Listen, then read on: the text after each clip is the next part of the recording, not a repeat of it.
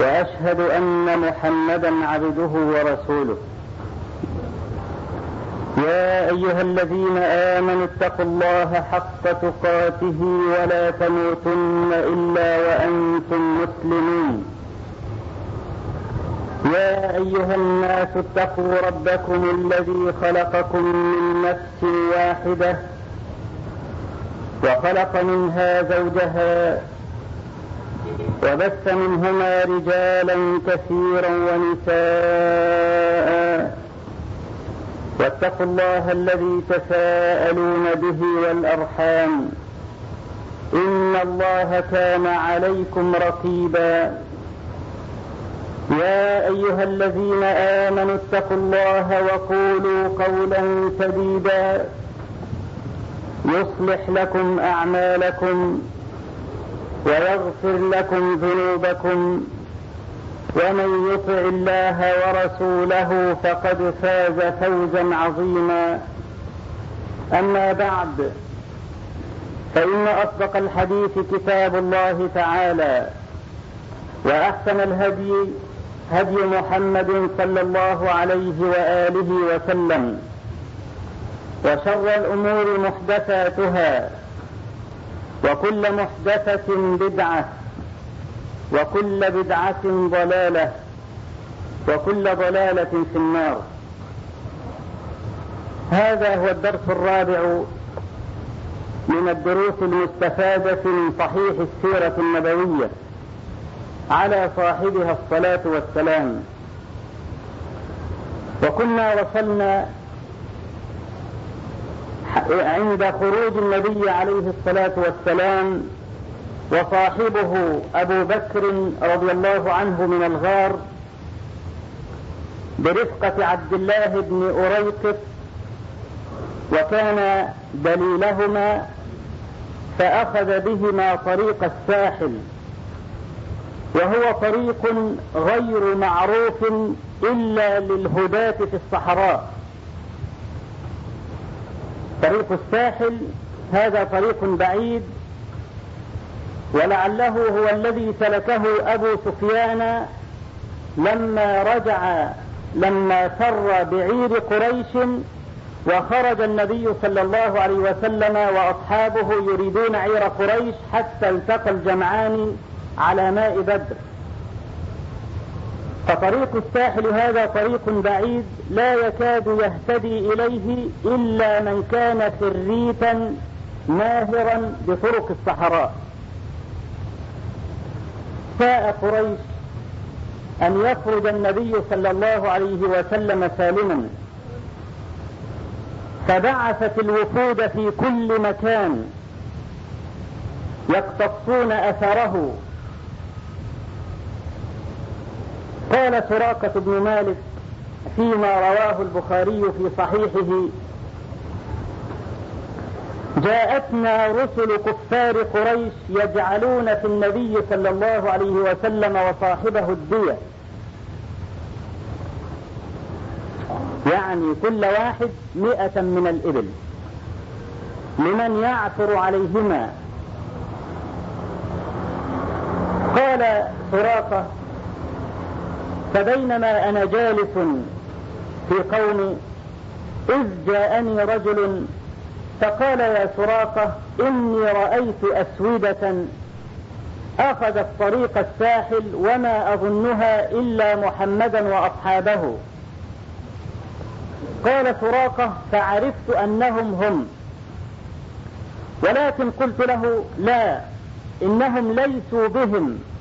إنهم جماعة منا خرجوا بأعيننا. قال سراقة فلبثت ساعة ثم أمرت جاريتي أن تخرج الفرس من وراء الأكمة من ظهر البيت وأخذت سهمي فخطبت بزجه في الأرض وخفضت عاليه. وركب الفرس من ظهر البيت وانطلق. يريد طريق الساحل. يريد مئتي ناقة قال وجعل فرسي يقترب منهم. وأبو بكر يكثر, يكثر من الالتفات والنبي صلى الله عليه وسلم لا يلتفت. حتى قال أبو بكر يا رسول الله إنه سراقة بن مالك ابن جشعم قال سراقة فدعا علي النبي صلى الله عليه وسلم فساقت يدا فرسي في الأرض ووقعت من عليها. فاستقسمت بالأزلام أضرهم لا أضرهم فخرج الذي أكره أي لا تضرهم. قال فعصيت الأزلام وركبت الفرس. فدعا علي صلى الله عليه وسلم فساخت يدا فرسي في الأرض حتى بلغتا الركبتين. ووقعت من على الفرس. فعلمت أنه حبس دوني وأنه لا سلطان لي عليه فناديتهم بالأمان. فقلت يا رسول الله الأمان. ولك علي أن أرد عنك هذا الوجه وأن أعمي عنكم. فتركه. قال له سراقة فاكتب إلي كتاب أمان يكون بيني وبينك. فأمر عامر بن فهيرة مولى أبي بكر الصديق رضي الله عنه أن يكتب له كتاب أمان في رقعة من جلد أو من عظم. فأخذ سراقة هذا الكتاب وانطلق. فكل رجل يقابله ممن يبحث عن محمد صلى الله عليه وسلم وأصحابه يقول لهم قد كفيتكم هذا الوجه إنه لا يوجد أحد في هذا الطريق فابحثوا في طريق آخر. وبينما صلى الله عليه وسلم يمشي في طريقه من مكة إلى المدينة مر بخيمة أم معبد. فسأل عن لبن فقالت له إن أبا معبد أخذ الشياة والغنم ولا يوجد إلا شاة عرجاء بالبيت وما فيها من لبن فأرسلت إليهم شفرة أي سكينا وقالت اذبحوها وكلوها. فرد النبي صلى الله عليه وسلم الشفرة وقال علي بالشاة. فدعا الله فبرأت ورجعت ومسح ضرعها فدر لبنا. فشرب وشرب أصحابه وشربت أم معبد ثم انطلق إلى المدينة. قصة سراقة فيها كثير من العبر. وإنا نقف على هذه العبر وقفة تأمل لأن فيها شيئا كثيرا يمس هذا الواقع الأليم الذي يعيشه المسلمون الآن. إن كفار قريش لا يريدون لهذه الدولة الإسلامية أن تنشأ في المدينة المنورة. وقد جهدوا في البحث عن النبي صلى الله عليه وآله وسلم وأخذوا في سبيل ذلك كل مأخذ. حتى أنهم جعلوا الدية لكل واحد منهما مئة ناقة. والحقيقة أن هذه أن هذا شيء يغري الكثيرين. لا سيما إذا استحضرتم أن الإبل كانت عند العرب عزيزة. وكانوا يعتزون بها وكانت الإبل أعظم مالهم. حتى أن الله تبارك وتعالى لما أراد أن يصور لهؤلاء العرب فداحة يوم القيامة قال لهم وإذا العشار عطلت. العشار أي الإبل التي كانت تحمل عشرة أشهر.